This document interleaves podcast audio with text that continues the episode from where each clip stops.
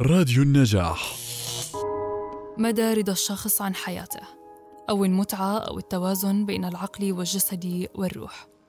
هذه تعريفات السعادة المختلفة التي تعرف بناء على فهم معاني السعادة واستشعارها بين الأفراد. يعد نصيب الفرد من الناتج المحلي الإجمالي ومتوسط عمر الفرد وحرية اتخاذ القرارات وجودة الخدمات الصحية والتعليمية وانعدام الفساد وانتشار العدل.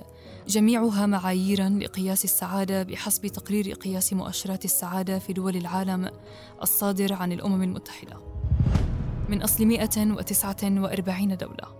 تحتل فنلندا المركز الأول كأسعد دولة في العالم. كما أن دول الخليج تتصدر القائمة عربياً. تختلف مفاهيم السعادة من فرد لآخر ويمكن حصر أهم ركائز السعادة بالتالي.